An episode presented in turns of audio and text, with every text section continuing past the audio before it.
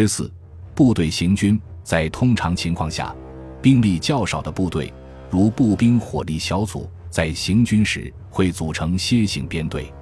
在采用这种队形时，指挥官会根据士兵携带的武器种类来安排固定的位置，但有时也会在行进中根据实际情况做一定微调。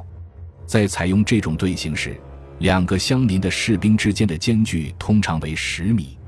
当部队在狭窄地形里行进时，需要对楔形编队做一些临时调整。比如，当周围是茂密的植被或要经过狭窄的通道时，编队成员应自动收拢形成纵队，待通过后再次展开。一般来说，作战小组的指挥官会通过示范动作来下达命令，比如。在他命令尾随我并跟着我做时，士兵就必须跟从并重复他的动作。在视野不佳的时候，行进时的距离控制会变得很困难。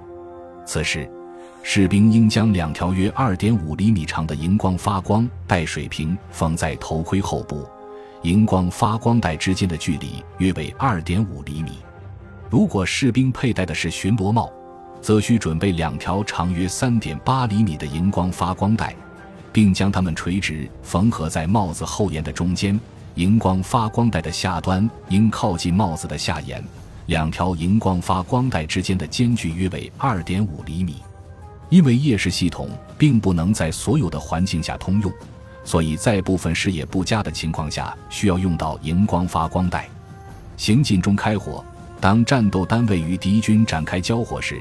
通常是一边进行移动，逼近敌军或撤退，一边进行射击。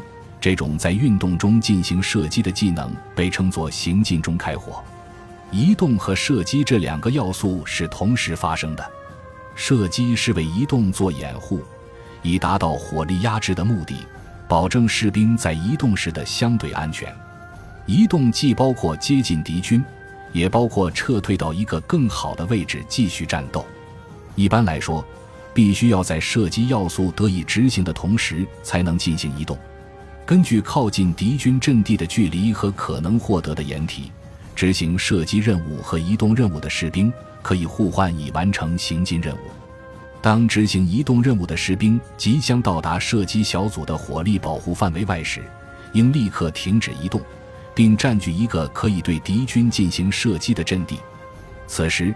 执行移动任务的士兵将自动成为下一轮行进时的射击小组，而原来执行射击任务的士兵则变成了移动小组，从而实现角色互换。